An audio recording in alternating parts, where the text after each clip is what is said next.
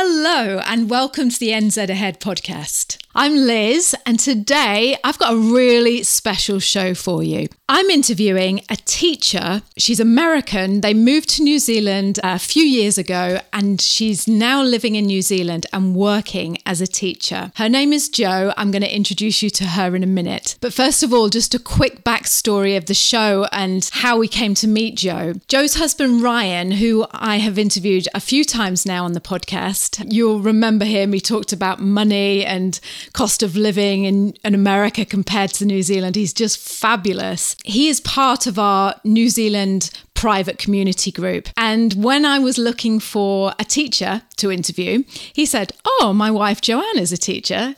I'm sure she'd be happy to talk to you. So that's who you're going to meet. And that's how I met Joanne. This episode is just packed with absolute goodness. If you are moving to New Zealand with kids, or if you're moving to New Zealand and you want to be a teacher, you are going to love this show. Honestly, I homeschooled my kids, so I don't know much about the schooling system. And I was just sat with my mouth open, listening to everything that Jo had to say. It's such good stuff. The questions that I put to Jo basically what happened is I went to our private community. We've got a private Slack group filled with people who are all wanting to move to New Zealand and are all supporting each other on the journey of getting to that point where they can say they're moving to New Zealand. And I went to that Slack group and I said, Look, I'm going to be interviewing Jo. What questions do you want me to ask? And honestly, you should have seen that it was like dun dun dun dun, you know, just all these questions just piling in that people wanted to know about when I move to New Zealand with kids, what I want to know what's going to be happening at the school. So, as I said, you are going to love, love, love this show. I want to talk to you later after the show. If you want to know more about the New Zealand Calling Private Community, I'm coming into that Slack group and getting those videos all about living in New Zealand, moving to New Zealand, then hang around to the end of the show and I promise to tell you more about it then. But until then, sit back. You've got an extra long episode here. You're going to absolutely love it. And let's meet Jo. Got it, got it, got it. Welcome to the NZ Ahead podcast. Everything you need to know about moving to and living in New Zealand. There's a whole world here. So nice to be with you again. You'll be right. Kia ora. We call it Aotearoa around here, bro. We are your hosts, Liz and Brian. Amazing New Zealand in the southern seas. See, that's where I belong. That's home.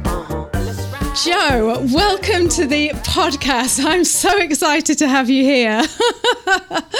um, Yara, thank, glad to thank be you here. for joining me. I'm just going to give you a quick introduction and then I'm going to throw it all over to you. But basically, we have got a private New Zealand call in community group, and within that group, we've got teachers moving over to New Zealand, and they are desperate to know about what it's like to be teachers in New Zealand and also you know like as a parent you want to know like what the schools are like and what the setup and things like that so Ryan, who is your husband, has been on the podcast a couple of times before and he's absolutely wonderful. And he let it slip. He's like, Oh, my wife's a teacher. And we were like, Ooh, this could be good.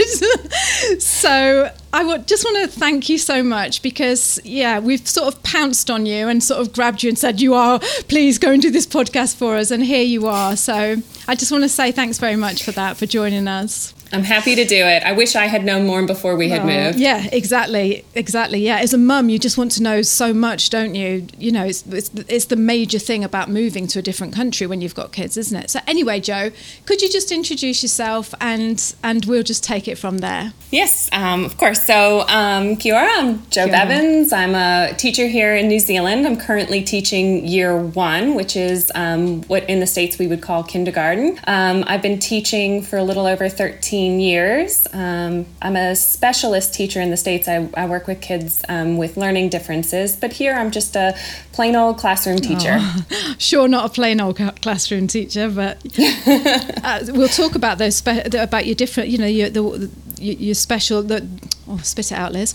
We'll talk about that later on in the show about how you've changed, you, you know, roles. But I've got to be totally honest with you, Jo. I put all my questions out to our community because I homeschooled my kids, and I just said, "What is it you want to know about schools and teaching?" And they gave me a list as long as your arm, as long long as your arm. Yeah, Mhm. I sent it to you, and I was like, "Oh, please don't be scared off." So, if you don't mind, I'm just going to go through those questions that those people have given to me, and we can just chat as we go along. Are you Are you just happy to do that? This Sounds is good. great. Thanks, thanks so much, Jo. Thank you. Right. So, the number one question, first of all, I'm going to just ask you is: A lady said, "I'm a trainee teacher in the UK, and I don't have my credentials." By the time I move, so she's going to be moving here and she's going to be doing teacher training, like you know, when she gets here. But she's worried about her chances of getting a job. What, how, as a teacher, what, what do you think about that?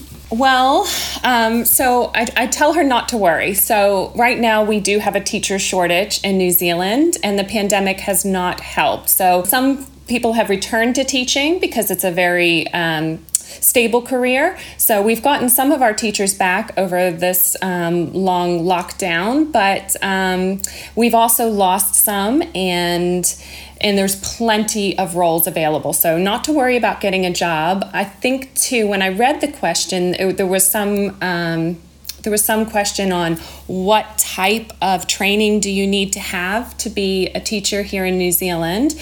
And since I didn't do my initial teaching training here, I can only speak to what I've seen. But um, here I've got friends who have completed bachelor's degrees in teaching and they're teaching in classroom roles. And then I have t- friends that have completed um, teacher qualifications or having a teaching diploma, which isn't a full year, four year degree, but it has all the practical bits about teaching. And there they have the same classroom job. So once you're qualified to teach in New Zealand, there are positions available. Um, the real trick is getting qualified, which can be tricky when you come from overseas. Yeah. Okay. You, you you were qualified when you came over, though, weren't you? Did you just walk straight? In? Oh, you no, weren't. No, Oh. So I had I, I had read all the things that I needed to bring to to do my qualifications, um, and there was a long list of paperwork. Um, but I thought we're talking a couple of months, and I'll be you know qualified to teach. I've been teaching over a decade. I, you know, I didn't think I'd have any trouble, um, but it actually took me nearly eight months to get qualified. Um, the NZQA process, which is the government organization that looks at your qualifications, that process alone took about six months.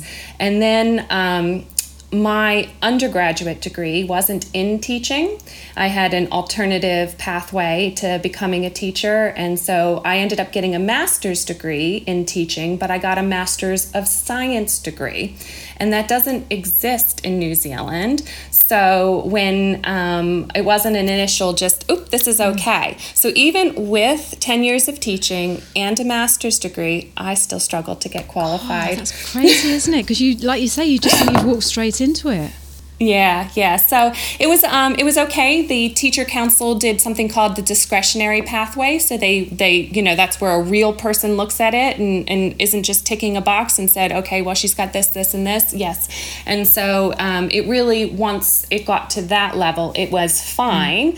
Um, and I didn't have any trouble finding a position. Um, it was it was simply going through the bureaucracy. So I would suggest anybody coming over to go ahead and get started on their NZQA qualifications now where you are, because that can take quite a long period of That's time. some, that's really good advice. Yeah, because that's not something you would think of, is it? That's that's really great advice. Where do you live, Jo? So we live um, in the in Auckland, what we'd call suburb, uh, at the very end of the Whangaparaoa Prince, uh, Peninsula, um, in a town called Gulf Harbour. So we're a short. 50 minute ferry drive from the central bis- business district, but um, really in a world of our own because we're at the end of a peninsula. Yeah, I've, I, I, I know when Ryan talked about living there, it sounded like this perfect little community that you've got there, and he gets the ferry over to work in Auckland, and it just sounded so lovely. But were you, but were you oh. like intent on getting a job within that area, or did you mind where you worked, or? We picked the area to live in because we knew that they had great beaches and good schools. And so we said, okay, this is where we want to live. Um, and then I, it was like, okay, now this is where I want to work because it takes forever to get off the peninsula. It's almost a good 20 minutes just to get to um, the main highway mm-hmm. and then another 10 or 15 minutes somewhere else. So I didn't want a long commute. So I did. I went around to the primary school schools and offered my assist. You know, oftentimes you have to tie. Um, you take at first I took a teacher aide job while I was waiting for my qualifications. And then once I got qualified, it was the wrong time of the school year to get a permanent position. Right. So I, I looked at relief teaching, which is our substitute teaching. Yeah. And that's often a really good way to get hired. Well, I had applied for a position as a relief teacher. And it just turned out that the school in our neighborhood, Gulf Harbour Primary School, right down the street from our house, they had somebody um, who, for for health reasons, left at the end of the year, and they had a position open, and they were interviewing candidates on Christmas Eve. So everybody laughs that Aww. I was interviewed on Christmas Eve. What a lovely Christmas present, hey? How perfect is that? That was yeah, meant to be. so it's great. So the yeah, so our kids go there, and it's in walking distance of our house, and so it really was, you know, this kind of serendipitous um, thing that happened, but it is really lovely living and working in the same community. That's, that's, fantastic. Oh, I can just imagine your little family in your house there on the. And you're only saying that it takes ages to get to Auckland because you don't want other people to come and live there, isn't it, Jo? You're just like, oh no, it's horrible here. It's so busy. You know, don't come and live here. I know what you're up well, to. Well, it's a lovely ferry ride, but you do not want to drive no. it, and you don't want to be parking downtown. So it's a lovely ferry ride. If you have to take the bus, it takes a bit longer, but it's not too bad bad, but um, it is quite yeah, a drive. Yeah. I'm so I'm so nosy and I just want to know all about your life and about you but we are here to talk about what it's like to be a teacher so I'm going to get back to my questions. And another question that someone asked would what is the difference in New Zealand? And I've always wanted to know this actually. If you dream of moving to New Zealand then you are going to love what I'm about to share with you 12 years ago, when me and Bry emigrated to New Zealand, we were scouring the internet trying to find any information that we could about what our life would be like when we got here. And basically, all we had was YouTube. So we made this vow. We said, when we get to New Zealand, we're going to create something that we can share with others that answers those questions that you're so desperate to know about. Like, what is your life going to be like when you get here? And that's what I'm here to offer you today we have created a five day free, absolutely free video guide that shows you what it's really like to live in New Zealand. This stuff is unique and it is fabulous. You are not going to find it anywhere else on the internet. And like I say, it's absolutely free. You'll be sent a video every day for five days, and you will know what it's like in New Zealand. So head over to the website. It's www.nzahead slash free. One more time, that's www.nzahead slash free. You are going to love it it's like to be a teacher. So I'm going to get back to my questions. And another question that someone asked would, what is the difference in New Zealand? And I've always wanted to know this actually. It, between a private school and just a normal regular school? Yeah, so um, public, so we actually have a couple, this isn't actually a clear cut question. First off, um, most schools in New Zealand are public schools. There's very few private schools in New Zealand. They do exist um, and they are options for parents, but it's nothing like it is in the States. And um, so we have many, many more public schools than we do have private schools. Now, we also have a third category of schools that doesn't really exist elsewhere and we have what's called state integrated public schools. So these are Catholic schools, Christian schools, um, uh, Steiner schools, Montessori schools, where they are privately owned. The school buildings and all of that are privately owned, but they teach the New Zealand curriculum, and the Ministry of Education funds per student. So it's a little bit of that private partner, you know, Yeah. private public partnership that we see in a lot of other areas in New Zealand. That happens in schools too. Now, private secondary or high schools are a little more common, and I think um, some parents choose private schooling in the secondary schools because they want. Um, you know, they might want a different curriculum, like the new or the UK Cambridge curriculum Yeah. is offered in some of the private schools. Um, and they might feel that it's slightly more rigorous than our public schools. So there, are- there are some secondary options, but not as many primary school options. M- most kids in New Zealand go to public right, schools. Yeah, yeah. Yeah, because I, I know there's a, a few people on the community, and they'll say, you know, w- w- you know, how how do I what what are the private schools like, and how do we get our kids into private school? And it is once you've lived here and your kids. Although I say my kids didn't go to school, they did. They went to school for two years in New Zealand. Um, you just think, you know, why why would you send send your kids to private school, a primary private school in New Zealand? It's just it seems a bit pointless, doesn't it? Yeah. And even, you know, in the States, everything is always about getting ahead Yeah. and making sure that you're going to be able to be accepted into that, that university that you dreamed of, your first choice.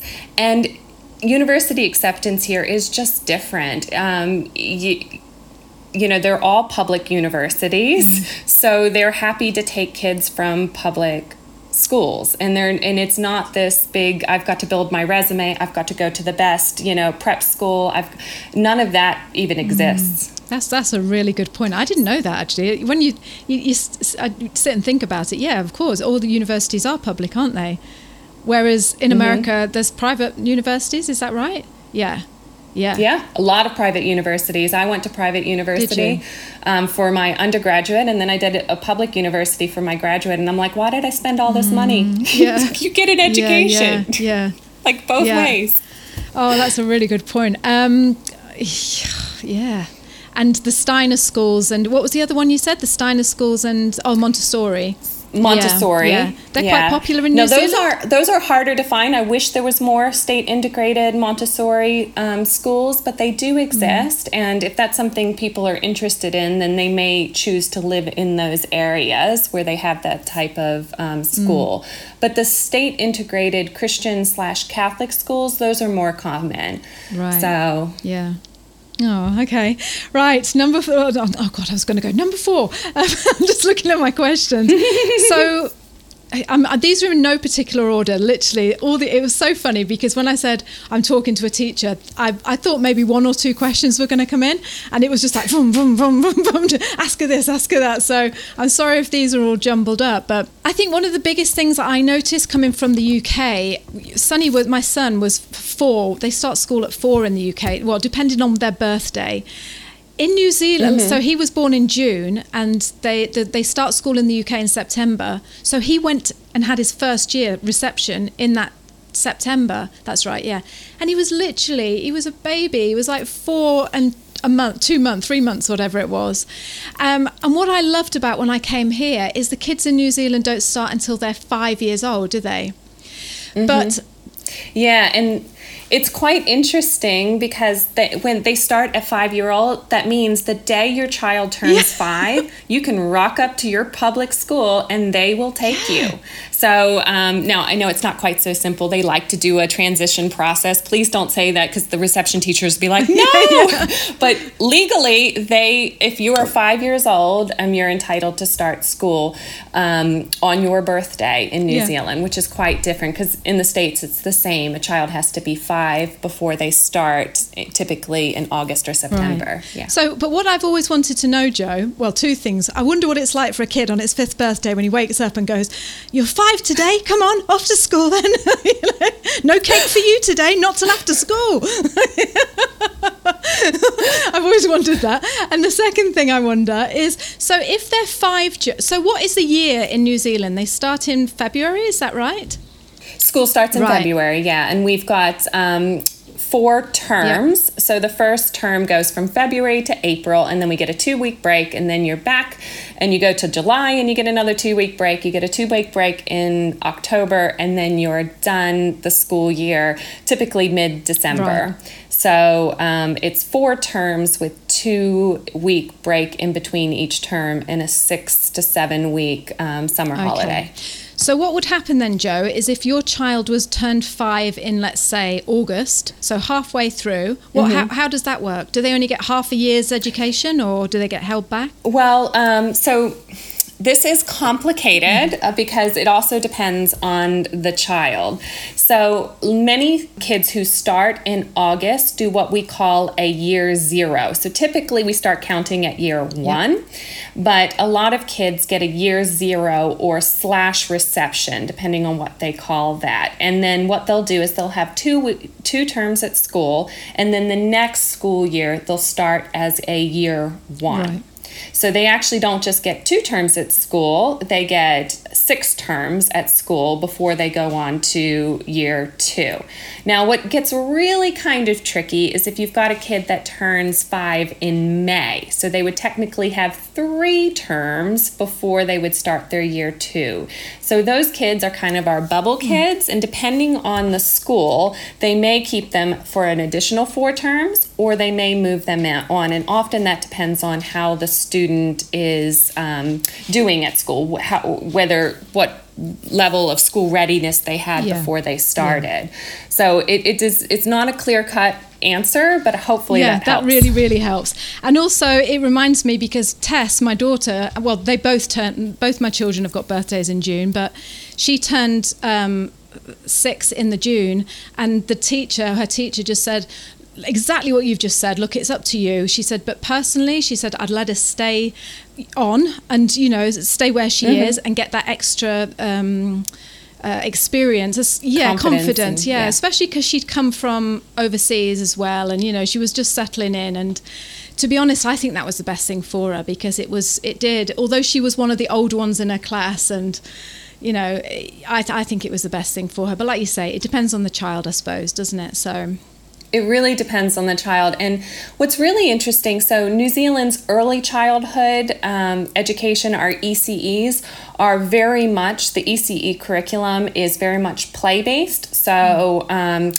kids in ECE have very little formal instructional period. They might have a time where they have some songs or do a calendar for 20 minutes a day, but that typically that's as much structure as our ECEs have. It's then um, it's based off of the child's interests and um, and so it's a big difference for kids when they start school. You know, like all of a sudden, most schools in New Zealand wear uniforms. They teach a, you know, the New Zealand curriculum, which some schools teach, like I, some schools do teach the New Zealand curriculum through play, but most are more traditional about the teaching of school once they've started school.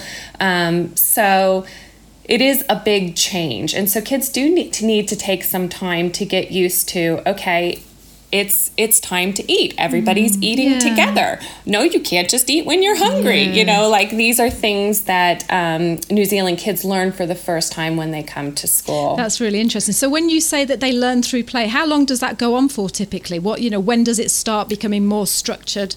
What age are they when it starts becoming more structured? Yeah, so typically that happens in year two and certainly by year three. So, um, because so year one through six is considered primary school. So they often they're broken into years one and two are the junior school, years three and four are your middle school, and your years five and six are your um, senior primary school. And so the, often you think about it in that. So you might have a school who teaches a play based, you know, teaches the New Zealand curriculum through play, but they wouldn't do it past that junior mark. So certainly by the time they're in year three, they would be in a more structured um, learning environment. But some schools really like to keep that um, junior group, you know, as much play as possible. So when you were teaching in the US, were you um, was it like quite strict, and were you sticking to a curriculum? And Yeah, well, so in the U.S., um, things are just structured differently. There, there, you might have a state um, board of education, and the state might choose the curriculum but oftentimes schools had a lot more um, choice in what they were going to teach, like what curriculum, what textbooks they were going to purchase, those kind of things. Well, in New Zealand, all of that comes from the Ministry of Education. So the same readers that are in the school next to your house are the same ones that are going to be in the school down the block. Mm-hmm. So when you're changing school, your kids are often going to see the same material all over New mm-hmm. Zealand. Doesn't matter if they're North North Island, South Island, it's going to be look very similar on what their um, resources and curriculum look like. However, schools are not run by the Ministry of Education. So the Ministry of Education give all of the curriculum and resources to a local board of trustees, and that's for every school. So the board of trustees is a bunch of um, volunteers who are elected by the community to run the school. So they're in charge of hiring, they're in charge of setting the school's purpose and values, and they're in charge of how that curriculum is going to be administered. So they, they can't change the curriculum, but they can just determine how that curriculum is administered to the kids. And so that's why you'll see differences among schools. They might feel a little different because that board of trustees might have a different focus or a different area that um, meets the needs of their local community that they want to focus right. on. So it is it is it can vary quite a bit that flavor but the what the child learns at school is going to be the same across every yeah. school in New Zealand every and I school. suppose that's easier as a teacher from a teacher's standpoint as well, because if you moved from school to school, you know, not that that's ideal that you're going to move from school to school, but say you did move jobs, you know the curriculum, you don't have to start all over again and learn mm-hmm. a whole new curriculum, I suppose. That's, was that easier? Did, would you think that'd be easier? Or? Yes oh, and really? no. Oh, so the thing boring. about the New Zealand curriculum is it's like it's this big kind of um, broad ideas but it doesn't exactly tell a teacher how they have to teach those ideas. And many teachers love that. They just love, okay, I, I have to teach um, cultural diversity. So I'm going to teach, you know, this and this and this, and because I'm interested in that. And you've, as a teacher in New Zealand, you have a lot of flexibility to build your own inquiry topics around the curriculum. It doesn't tell you you've got to teach. Um, I know in the states it was like, okay, I'm a year, I'm a fourth grade teacher, and I have to teach Native American history this year because that's the year we teach Native American history. You know, like so that doesn't happen like that in New Zealand. It's you've got to teach cultural um, responsibility and cultural responsiveness, and you get to ch- kind of look and see how you're going to do that. Right. That's yeah. That I think that's really cool, though, isn't it? I'm listening to that, and yeah. that's thinking. I'm thinking, wow, if I was a teacher, I'd be I'd, I'd be loving that because. Like you say, you're allowed to bring your own flair to it and your own ideas as long as you stick within that curriculum. Is mm. that right? Yeah. Mm-hmm. Yeah, ah, that's exactly great. right. Yeah, that yeah. sounds fantastic.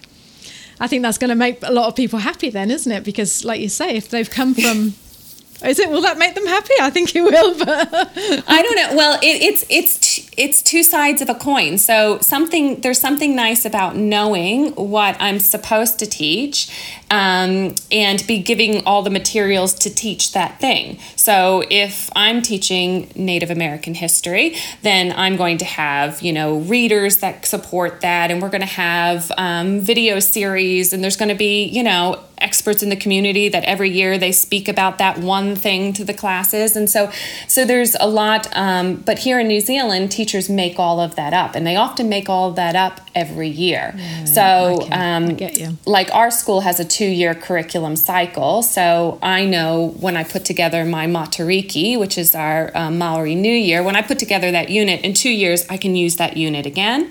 But um, i had to put it together the first mm. time. So that's that's that's another thing. So there's a little more responsibility from the teacher to provide the actual activities and resources that go along with the wider curriculum mm. if that makes sense so it's two sides yeah. to a coin yes you've got freedom mm. you can you can do it what you care about and what you um, want but then you also are going to have to um, you know bring Come up with that the goods. stuff to yeah. it Be honest, Jo. Is there a bit of competition between you teachers? Like, oh, look, I've done this for Matariki this year. Oh, well, it's not as good as my unit standard that I did last year. is, is there a bit of pressure there, Jo? oh, I mean, teachers are, you know, we're people, and all people have a little bit of that in them. But I have to say that New Zealand teachers, by and large, are professional cooperative and collaborative. And um, that's part of our professional standards. And collaboration really is something that's ingrained in initial teacher education in New Zealand. Even their practicums are done collaboratively. So um, it's hard to be a New Zealand teacher and not be able to work collaboratively. Yeah. So I would say that while of course there's always going to be a little bit of that, it's it's nothing. So in the states, I don't know if you uh, follow. Um, you probably don't follow teacher boards, but if you go on Pinterest and you're like, oh, look at the door out the classroom doors outside, and they decorate the classroom right. doors, and there's like crazy decorations every month. It changes, and it just seems like everybody's trying to one up one another that, that, I haven't seen any of that oh. here. It's more like, man, I really liked those Matariki stars. How'd you do them? Oh, I'll send it to oh, you. oh, yeah, here, that's here better. Go that's ahead. better, isn't it? Yeah, yeah, that's much better. Did you feel a little bit out of your depth when I'm, I'm no, I'm flying off now. I'm asking my own questions. This isn't something someone's asked. I'm just being nosy. But you know, when you came over from the states and there you are, you've spent eight months getting your qualification. You're all set. You walk into the school and they're like, right, okay, off you go, Jo. Just get on with it and do what you want, and you know, teach the kid. did you feel out of your depth a little bit? I mean, kids are kids and teaching is teaching. So there's certain fundamentals that don't change. You like your classroom management, your, you know, your relationships with kids, how you've done things for a long time. You don't have to change those foundations. But that first year really was hard. I mean, it was just really hard getting my mind around, okay, um, so so now my topic is science, and space. And okay, I've got to come up with something that we want to teach. And now we work together as a team to, to create those things. But for somebody not saying, okay, you need to, you know, teach this, this, and this. So that was a difference um, for me. And that, and it took a while. So my first year, it was long hours and it was just, um, you know, getting used to it. Now that I'm four years in, I'm I don't have those same long hours. I don't have that same burden of learning something new. And so it does get better over time. But yeah, it yeah. was hard. It was hard at first, that transition. Yeah. It sounds a lot like homeschooling. It's like you say, you that that with homeschooling, that first year was like, ooh, and then you, you kind of yeah. pass that material on to your second child and, you know, you can use the same old stuff. Poor them. Mm-hmm. They're just sitting there. I know this or I've heard all this.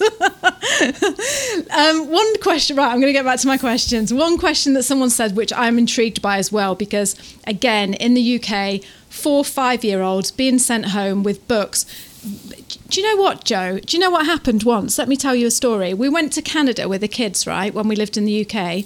We took our two little kids. Sunny was, I don't know, seven, and Tess was four. Literally, she'd just started school.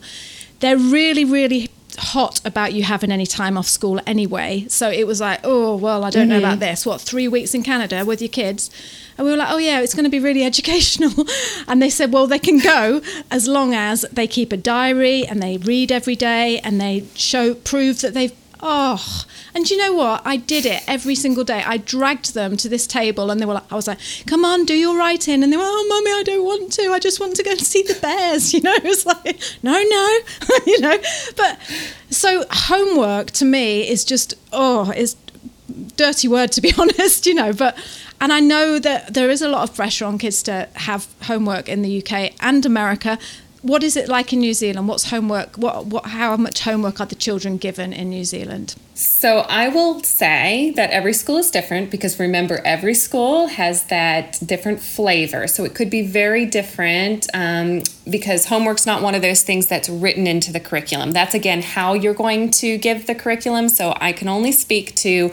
I've um, I've had a contact with about four different primary schools, and all four of those primary schools had a very relaxed policy mm-hmm. To homework. Um, so you might, as a five year old, you might be given a book that your mom or dad is supposed to read with you every night, and you might have to write a reading log, but that might be it. And as they go on, so maybe you're in middle primary and that you're three and four, and maybe you might have um, a website that you're encouraged to go on to continue, you know, to learn your math facts or something like that.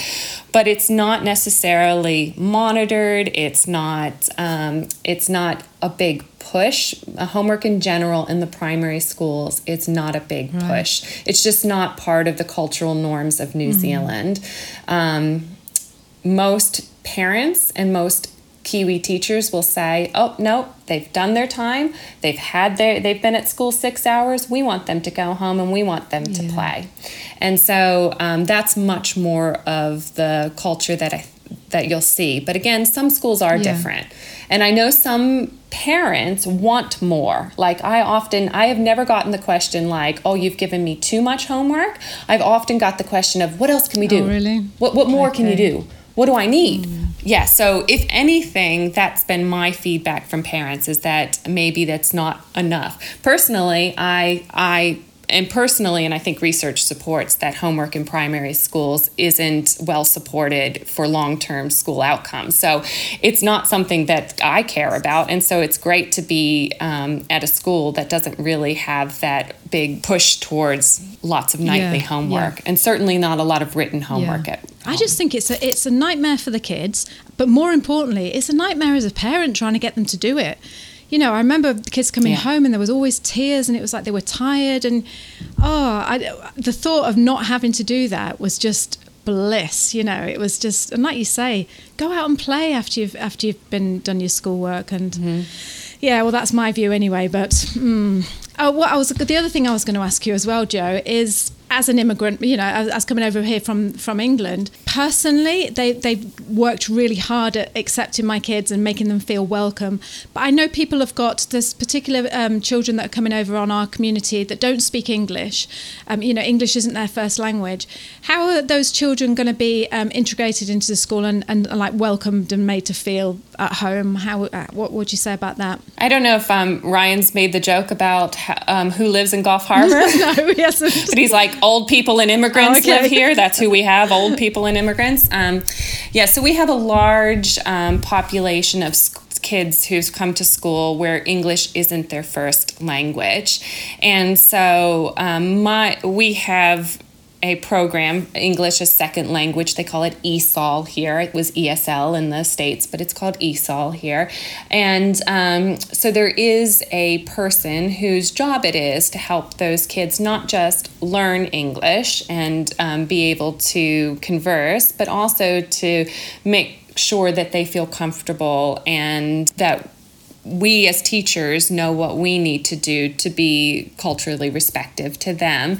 So that's um, that's a big part of. Uh, there's usually somebody at every school at doing ESOL stuff, and so that is something that um, is is available, and so that's kind of nice. Um, so I would I would encourage people moving here not to worry about it too much. Kids learn languages much faster than parents, and um, through immersion of being at school every day, they will pick up language and they're going to have somebody at school supporting them. Depending on where you are, at least in Auckland, where we have so many cultures represented and so many different home languages, um, nobody bats an eye. Now, you go to rural New Zealand, I can't speak to that. I don't know what that would be like. But I can say in Auckland, um, and I would guess in your major city areas, you're not going to have that sort of resistance. How many languages are there in, say, in like your school? How many? When you just say there are lots of different how, cultures, how many? How many are we talking? Two dozen? Really? 24? Yeah. Really? I, yeah, there's people from all over the world um, that's in our school. so amazing. from and from every different continent too. Yeah. Oh, that's that's really. Yeah. I mean, bearing in mind we're from Taranaki, where it's like we are quite rural. So, I mean, I know there's Mm-hmm. some French children down there, and I think German, but twenty, uh, yeah, two dozen languages. That's amazing. And I think among our staff, we have 10 out of 40 who were not born in New Right. Zealand. So we have, um, you know, South African and German and you name it from the UK. Yeah, Lots of teachers yeah. from the UK. So Real um, multicultural, yeah, there's isn't a- it? That's yeah, wide yeah, that's fantastic. I hope you all do on on Chris, you know, on school dinners time. It's like, well, you can cook today. Let's have, let's have a bit of Indian today, shall we? Just go round all the different cultures, have something different. When we bring a plate, I always bring Mexican food. That's the thing that I Oh. bring because you know American food is just stolen from every other culture, but like Tex-Mex is not something we have here, and so I always, lovely. you know, I make queso or corn dip or that's yeah, really nice. fajitas. Yeah, that's great. Um, right, just a, a, one more question on the little bit of that, that I'm thinking about myself. So, because I know that when I used to take Tess to school, she would cry and get so upset and didn't want me to leave, and the teacher would always go. You just go, Liz. She'll be fine when you leave. And I was, I was always dying to know what did you do with that child once I left. What, how would you, what would you do if a child was just like ah screaming? What, what, as a teacher, what do you do to help the child get back into the day? Well, normally they are fine. Like the minute you're out of sight, typically the tears sort of dry up and they, you know, get to playing with their friend or coloring or doing something. So oftentimes that distraction is the Right. thing you do. So it's like, oh, you assure them mommy's coming back, you know, she'll be here. After, we typically say after lunch because that's our like last like thing that they could say. So mommy's coming back after lunch, and then you sort of just say, "Hey, look over Yeah. here," and see if you can get them Well done. interested in something else. And 90% of the time, that Yeah. works. Now, I would say if you have that 10% of the time where the child is inconsolable and they can't, that's where you're like, something else is up. This isn't that normal separation anxiety. And you would want to get mom involved in that, you know, figure out a way to help transition because that kind of stress is not good for anyone. I love the way that you keep mentioning about the child's well-being, and you know, just it, it's so refreshing to hear that. I don't know if. uh, Yeah, I I don't know if that's just a New Zealand thing or whether I'm not used to talking to teachers, but it's lovely hearing you talk about, you know, just how the child's well-being is the most important. It's just, it's just lovely. It's um, and um, talking about the child's well-being, we did have a question who said, "What age do they learn about well-being, mental health, citizenship, and relationship education, sex education, things like that?" What that that was a question that came up. Well, I'll start with the the well-being and citizenship because that so if you read the New Zealand curriculum and I encourage any teachers who are thinking about coming over, it's available online. It is a beautifully written curriculum and they have these key competencies like what does a child? What are the things that a child needs to be um, successful and happy and healthy? And there's those so there's these key competencies and those are all around well-being and well-roundedness. And so i think that's the foundation of um, the new zealand curriculum and the new zealand school. So hauora is the maori word for well-being and that is um, that's taken into consideration from the time they start school um, and so I think that that's an area you can feel comfortable knowing that that's part of professional learning, initial teacher education. It's part. It's written into the curriculum. It is the foundation. Um, as far as you know, sex education and those kind of things. So again, the school there is a um, there's a baseline of that in the curriculum, but there is also like the schools themselves kind of work out how they're going to do that. For example, at Gulf Harbour School, we have a outside agency that comes in and speaks to our senior primary kids, so year five and six. And at that point, it's just around um, boys and girls are separated, and it's all about you know um, your bodies and how they're going to change and those and puberty issues.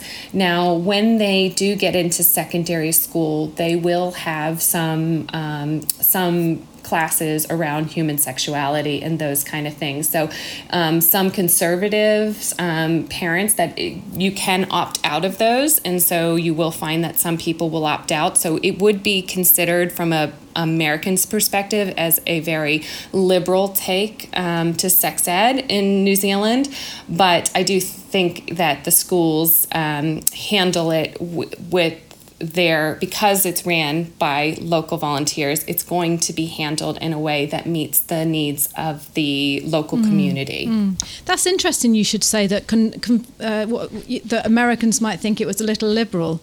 Is that because uh, in America it, they get taught that at a, a later age, or it's just taught in a different way, or Well, it depends on the school district. So, in some school districts, like you're only allowed to teach like abstinence education. You can't even teach things like safe sex practices.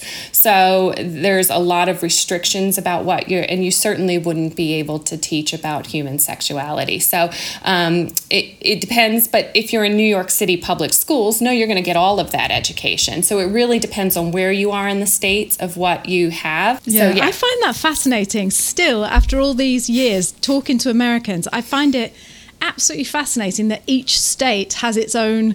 It's like a little country, isn't it? Each state is like It a, is like a little country. You got to think of the states as little culturally Yeah. different countries that all have to somehow work together as a nation. Mm. Yeah, that's the best way of looking at It's it. Yeah. complicated. we won't talk about that now. so, oh, Jo, I, I'm loving this. I'm absolutely loving it. I'm, I'm gonna, I'm gonna go for. I'm just gonna. I know normally we cut it short, but I'm gonna go for an hour because this is just gold. It's absolutely gold. So, are you okay to carry on for 15 minutes? Yep. Okay, yeah. Right. So, another question that we got was what support is there for pupils who are struggling? Um, and also on the other end of the scale, what about if you were super, you know, able, brainy child? What and you know, how does that work? So, well, thanks for talking to this because this is my soapbox. Oh um, I do. I so I have a master's degree in special education, and so when I went into teaching, my heart was for kids that um, have learning differences, who learn differently. And I have to say that that is one of the areas that New Zealand is somewhat behind the rest of the world um, in their support of kids who learn differently, whether that be at the top or the bottom of um, the bell curve, so to speak. Um, so, kids that have severe disabilities, um, you know where they have cognitive delays or really struggle functioning they they are supported within New Zealand. They can receive special funding. There are special schools. They're they're largely given the support they need in the least restrictive environment. So kids that are uh, you know maybe have um, you know down syndrome or have some other kind of you know difference that might make it hard for them to participate in the classroom they have options.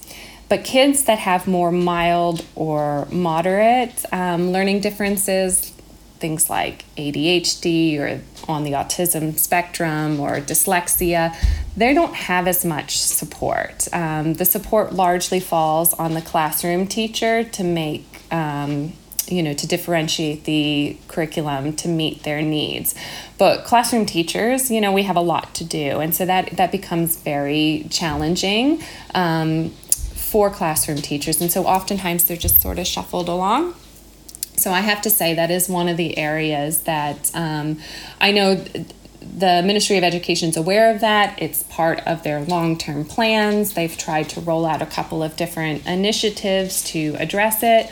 Um, but that is an area that um, people would want to consider if you've got a child that, um, you know, has those needs, you might have some trouble finding the right spot for Right. them. Okay. That's interesting. What do you think is the answer? What What would be the answer there? Well, so I think one of the big problems is is they don't have um, teacher training programs to train teachers on how to address these things. So um, they have some roles within the school system. For example, a lot of um, schools might have a SENCO, which is their special education needs coordinator or something Yeah. like that. Um, but the, that SENCO is usually just a passionate teacher who cares about it, but not necessarily a trained professional. So they actually don't um, train teachers in that area. So where I had the option of going and getting an undergraduate or master's degree to work with kids that have um, learning differences, that's not an option. Those programs aren't available in New Zealand. So I think that's one of the key problems.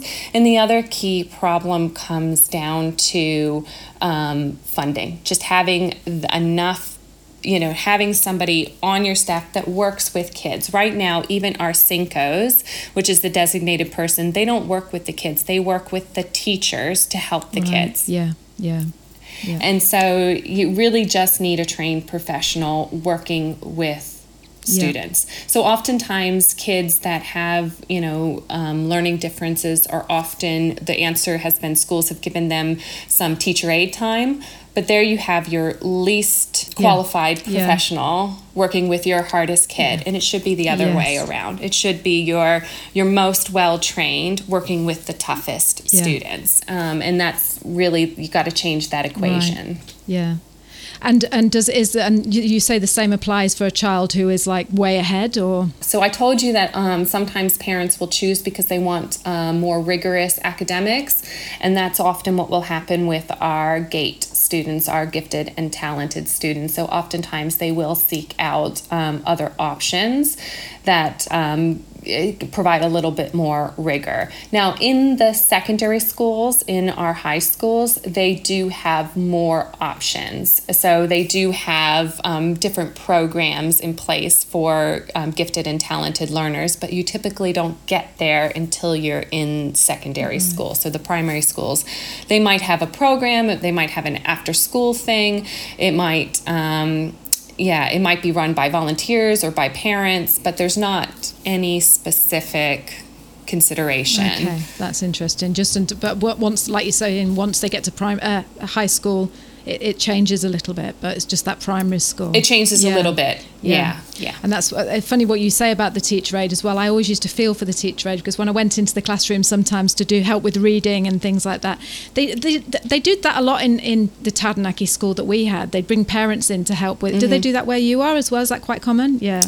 Yeah, I think that is just that's an um I think when you're having parent volunteers come in, it's it's a clue that you don't have the support you need to deliver to every child.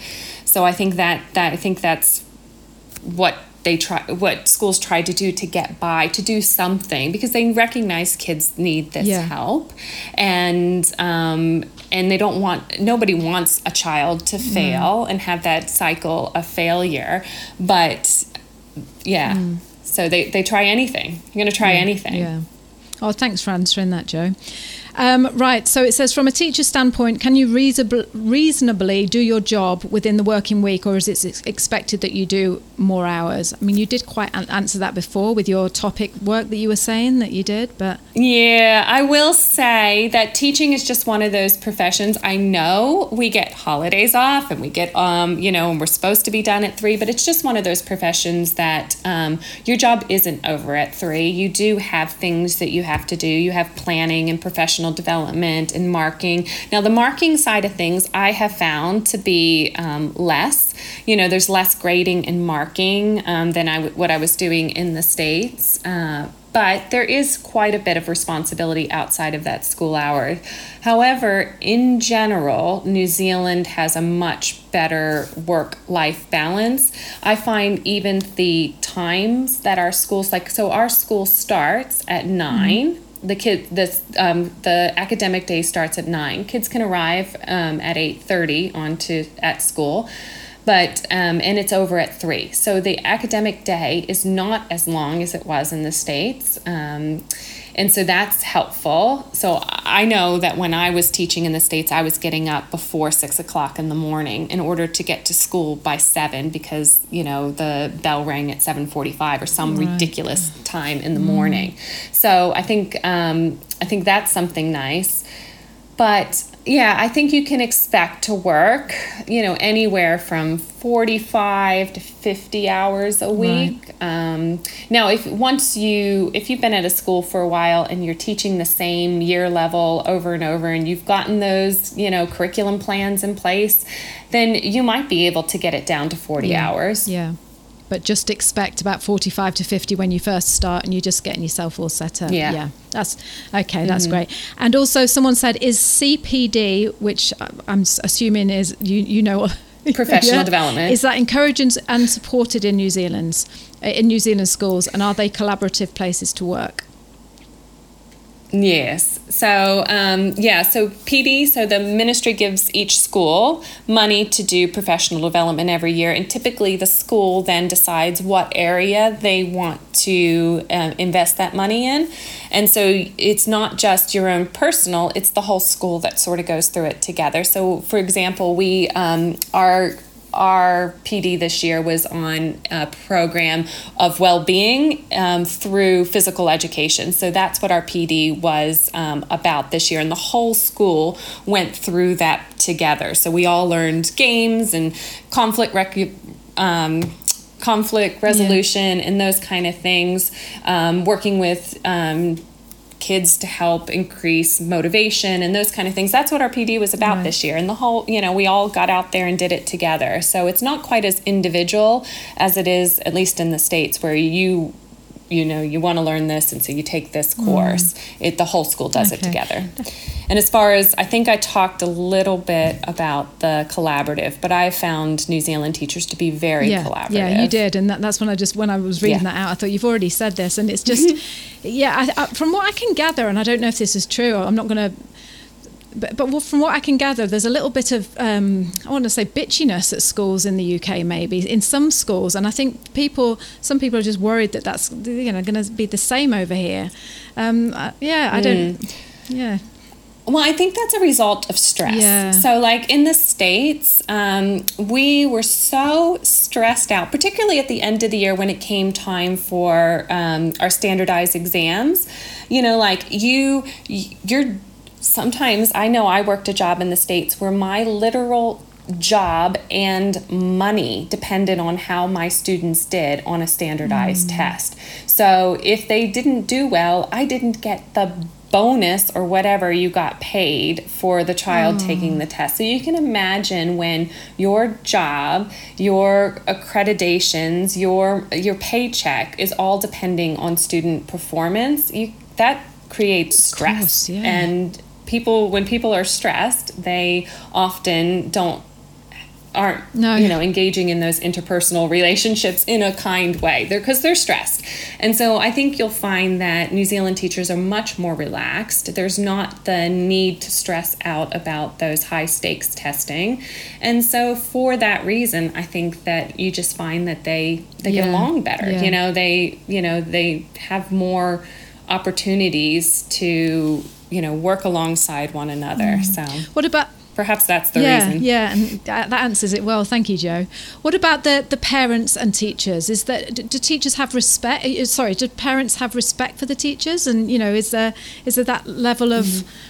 I don't know. When I was at school, you know, my, my parents always looked up to the teacher. Oh, you do what your teacher says. Is it the same in New Zealand Mm-hmm. or not? So I think again that largely depends on what community that you teach in and how responsive that school is to the local community. So I do think this is where that board of trustees model is so helpful because the school is ran by people in that community. So um, I think that helps a good bit. Um, I have found parents to be much more supportive and much more. Um, you know like they they just back you like they don't just assume that you're out to you know i don't even know i don't know why parents assume like teachers you know they don't assume that you're out to get their child they they have a base level of okay this person is here to help and i appreciate Yeah, that yeah. so I, I found parents to be you know more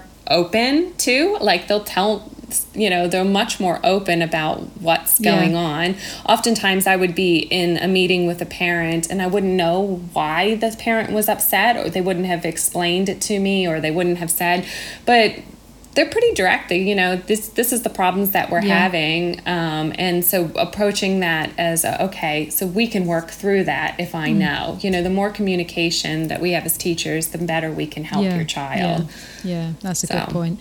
Um, what? How, how often do you speak to the parents? You know, is it like a? Are they are they allowed to just pop in after school or in the morning or? Yeah, so so much of this has changed from COVID, but I will tell you that um, I'll I'll tell you pre-COVID days what it was like. Okay, so parents um, were allowed on school grounds. I keep wanting to say campus, but it's such an American word; they don't use it here. So.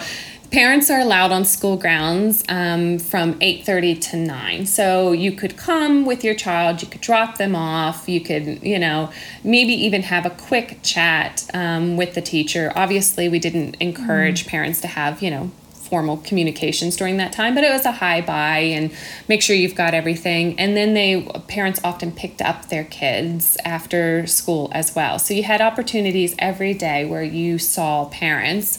We'd also have um, setting up for success meetings, our FANO meetings in the beginning of the year, where parents would come and talk with the you know a good half hour with the teacher before the they ever had the before I ever taught the child. So I got to hear from the parents what their their goals were and what um, what they're looking for. And it also gave you a chance to establish a relationship before anything goes wrong you Yeah. know?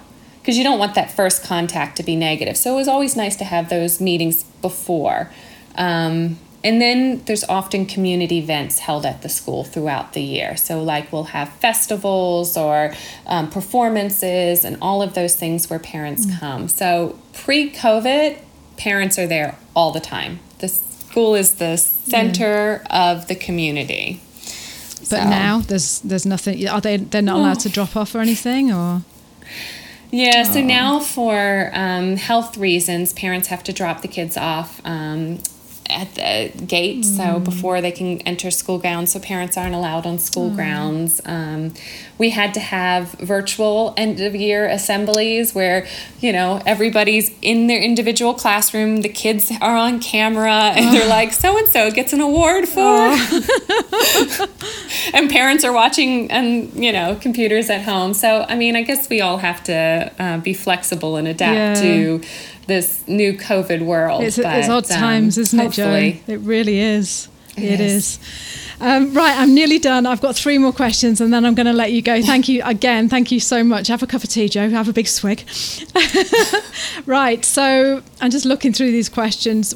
Did we say about do the schools provide all the resources or are the staff expected to provide those? Schools provide them, don't they? Well, schools provide the basic resources, but teachers end up um, resourcing uh, so different parts of the curriculum. yeah. I would say though that um, I've always had a budget for classroom supplies. So um, in the states, we were always expected to purchase whatever we need for the classroom out of our own budget, but that is budgeted through the school, so I can submit receipts and get Right. reimbursed up to a certain amount. But that's never happened to me. I was so excited. I'm like, really, really? You're going to take this receipt and you're going to give me back my money? Okay. Wow. Hang on. In America, you in the state. I have to keep saying the states. I keep saying America, and people keep telling me off for it. In the states, you had to buy your own pencils and sharpeners and everything. Yes. No. Yeah. Well, I mean, kids are supposed to, but I worked in some, you know, pretty low socioeconomic schools. And so kids didn't have stationery and they needed pencils. So who bought the pencils? I bought the pencils. You know, like, Right. Oh, that's hard to believe, Jo, isn't it? Yeah, I'd be like, Yeah. don't sharpen that pencil anymore, please. That's you're only one sharpen a week. you can still use it. It's this. Give it a little lick. um, talking about um, another question was was um, low decile schools and the higher decile. I've never been able to know. I don't know this question uh, answer, but what is the difference between a high decile school and a low decile school? Okay, so this is one of the things I think New Zealand gets right. Not necessarily giving schools numerical deciles, but the idea of the deciles is about funding. So, a low decile school is typically a school in your most disadvantaged communities, and they receive the most funding. So, a decile one school per student gets far more money than a decile 10 school. And for that reason, they have lower class sizes, they have greater resources, and they've got more people to help, which is really um, a neat part about how they structured the system. So, your most disadvantaged communities get the most funding.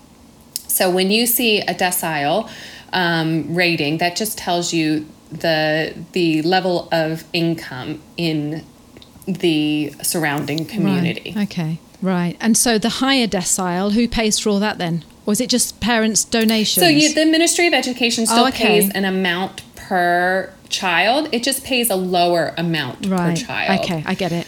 So Yeah. yeah. So because the thought of that, so in a lot of our low decile schools, we'll have a lunch program where lunch or, is provided, um, but that doesn't happen in higher decile schools. So higher decile schools, it's packed lunches only. Now there's often programs for kids that maybe don't have that food security. You know, there's there's things that we can do as a community to help them, but it's not universal. Right. Does that make yes, sense? it does. Yeah, it does. So there's more services in our lower decile Right. schools.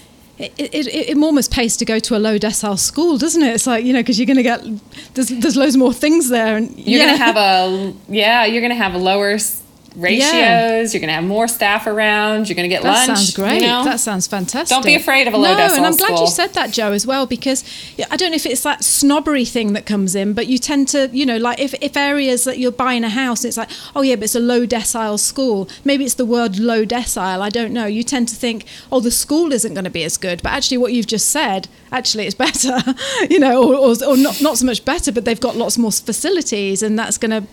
Yeah, I'm glad you. I'm glad you said that. I really encourage parents to take a tour of the school. I know, for example, we rented um, here for a couple of years before we decided to purchase because. Um, that was one of the things we wanted to feel comfortable of where we were living and so i remember taking a tour my even as a teacher i remember taking a tour and going oh this is great I'd like to go to school here. And then I felt better about sending my child. So I think it is important um, if you've got some options, walk around. Like principals and are really open. Like the tour was done by the principal and he spent a half an hour with us, you Mm, yeah, know? yeah. And we weren't even students. That's great, isn't it? That's really that's just typical New Yeah. Zealand, isn't it? They just have to seem to have time Yeah. for people. Yeah. Um, if you were in, say, if I moved to Auckland and I wanted my child to go to a certain school, but that wasn't in my, do you have catchment areas? So it depends on the school. So some schools are zoned, and they're zoned because they are at capacity and can't take um, students from everywhere. So if the stu- the school is zoned, then it has a catchment area, and you have to live within the catchment area. But if a school is not zoned, so Gulf Harbour School is not zoned. So we, if you come to us and you have the right to be in New Zealand, you have the right to be at our school Right. Okay. you know, right to education in Yeah. New Zealand. You have the right to Yeah. be here. So um, it just depends on if the school is zoned or not. And typically, they only zone schools if they're at capacity. Right. Okay. Oh, right. Oh, have we answered all the questions, Jo? I don't. I don't want to let you go. I, I I'm think loving the it. only thing that I, the one question that I felt um, was on here that I wish somebody had told me is what does a day look Oh, like? yeah. You know, what does a a day in primary Yeah. school look like? Because it's so different. Um, so I, I think, oh, I wish I knew how Yeah. this works. So I t- I've already mentioned that school starts later than it does in the States. So um, 8.30 kids start arriving and 9 o'clock the academic um, day starts. So a big bell rings and all the kids come running in the classrooms because they're typically playing outside, at, you know, hanging out with one another. They come in the class at 9 o'clock and we have our first part of that academic day and then like at 10:30 so not you know an hour and a half later we another bell rings and um, it's morning tea time. And the kids go and they sit and they eat outside which is something we always ate in the cafeteria. So that was just strange. The ki- kids just take their lunch boxes out and they eat outside. We've got covered areas if it rains but um, and then they play for 30 minutes. Every child across the school. So five year olds to uh, mm-hmm. 11 year olds, they're all outside on the playgrounds in the fields playing together. Now, obviously, this is a little different during COVID, but mm-hmm. anyway, um, that is just such a strange concept to us. And then a bell rings, and the kids all come back into class. We have a second academic block, and the same thing happens at lunchtime, except instead of playing for a half an hour, they play for nearly an hour outside, all of them, unstructured play. And then um, we have our third academic block, and the school's over at 3 o'clock. Mm-hmm. So it's quite a different school day than we're used to, and a lot more unstructured, multi age play. Right. Right.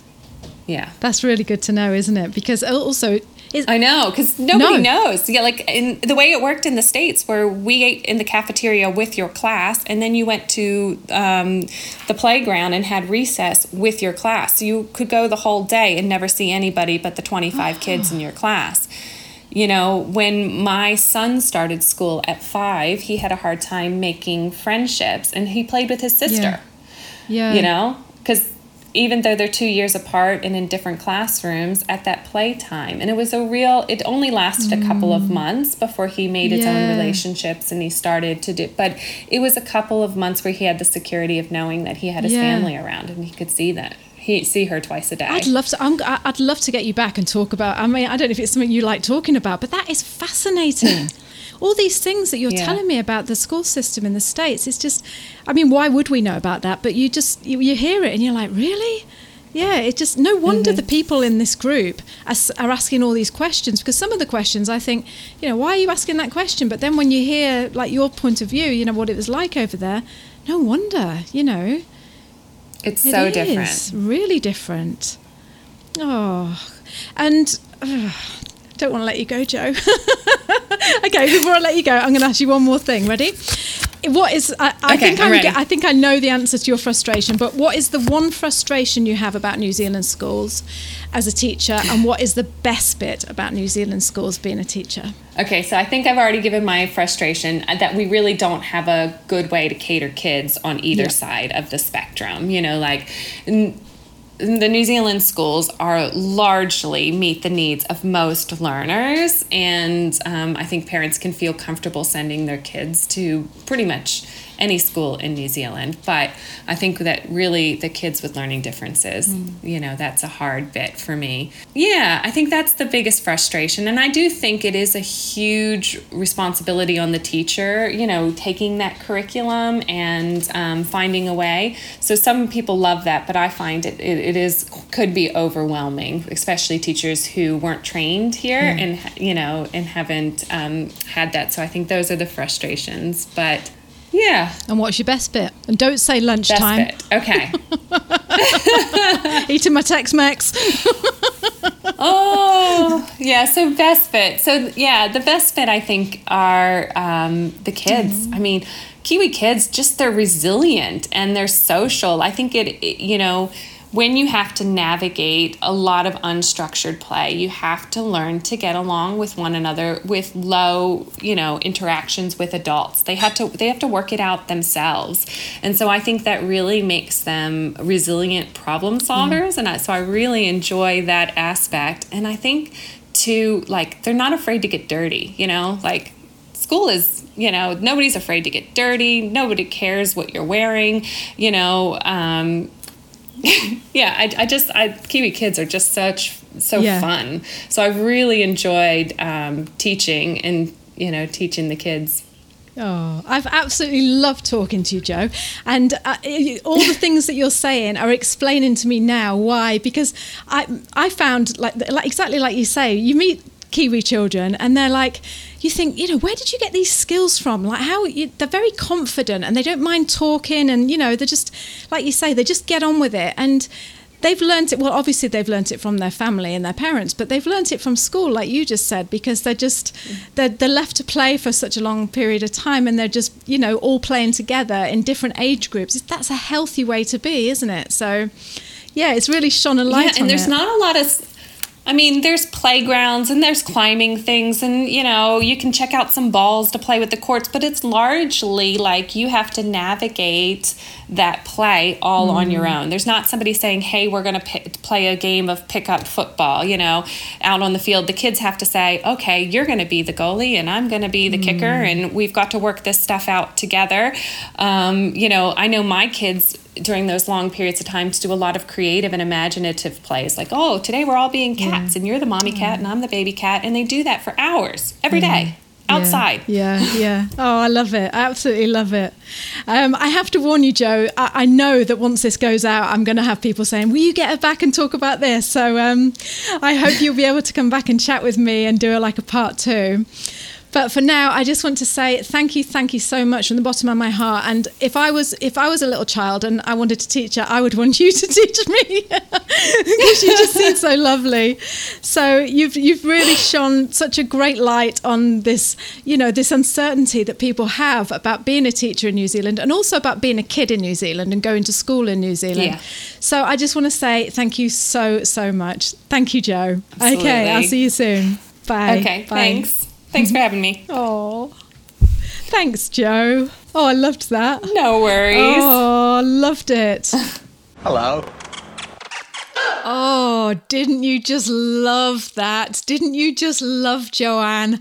Honestly, it was one of the best, best interviews I've ever done simply because that lady knows her stuff and she just has a way of delivering it to you so clearly. Thank you so, so much, Joanne. Thank you, Ryan, for introducing me to your lovely wife. She's absolutely gorgeous.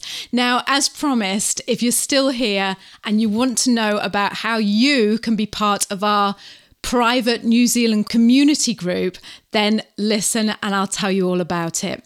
So, Brian and I offer a free five day video guide. That's absolutely free. You must have heard me talk about it lots. You probably heard a little advert in the show that you've just listened to. That's absolutely free. It's a five day video guide. And at the end of that guide, you are then offered a chance to purchase the NZ Ahead Ultimate Package. Within that package, there's over seven hours and growing um, videos that Brian and I have made. There's absolutely no B footage. It's all stuff that has happened in our life and we filmed it. You know, we go to schools and doctors and everywhere. We just, it's, it's a brilliant package. And we also give monthly private podcasts that we don't put out to the public. There's a bunch of good stuff in that New Zealand calling package, but probably the most valuable valuable thing in there is the is the community. When you join up, you become a member of the private community and at the moment we've got 115 people in there. And they're all moving to New Zealand. These people adore New Zealand, and these people are all planning on moving to New Zealand. We've got teachers in there, we've got IT, doctors, nurses, all different professions, people with kids, people with wanting to join their grandchildren, all different ages. The common theme in that group is we love New Zealand and we want to make a new life there. If that sounds like something that you would be interested in joining, then we would love to have you. Brian and I facilitate that group. We're there if you want to ask us questions. But to be honest, the people that are already living in New Zealand and they've just moved to New Zealand, they're the ones that can give you that up to date information that they've just gone through that big move themselves and they're right there to help you. So, like I say, if that is something that you're interested in, we would love to have you head over to www.nzahead.com slash free. That's www.nzahead.com slash free. Sign up for the free five day video guide, and at the end of that, you'll be given very clear directions of how to go on to the next stage of purchasing the, the package. I really hope to see you on the other side. I can't wait to get to know you better. And like I say, I hope you enjoyed this wonderful episode. Thank you again so much, Joanne. You've been an absolute star. Thank you so much for joining us on the podcast this week. We have loved having you here with us. If you love this week's show, please share this with your friends. Send it to anybody you know that wants to think about moving to New Zealand and get on over here yourself. And tell them how brilliant it is as well. And also, if you haven't signed up for our free five day video guide showing you what life is like, really like, in New Zealand, then go over to the website and sign up. You are missing out. This is brilliant. Go over to www.nzahead slash free and we will send you five days worth of videos about what life is like in New Zealand. You are going to love it. So, one more time, that website that you need to sign up for the free five day guide is www.nzahead slash free. So, we're going to see you next week. Until then, have a great week and we'll speak to you soon. Bye. Bye. Say bye again. Bye. Bye.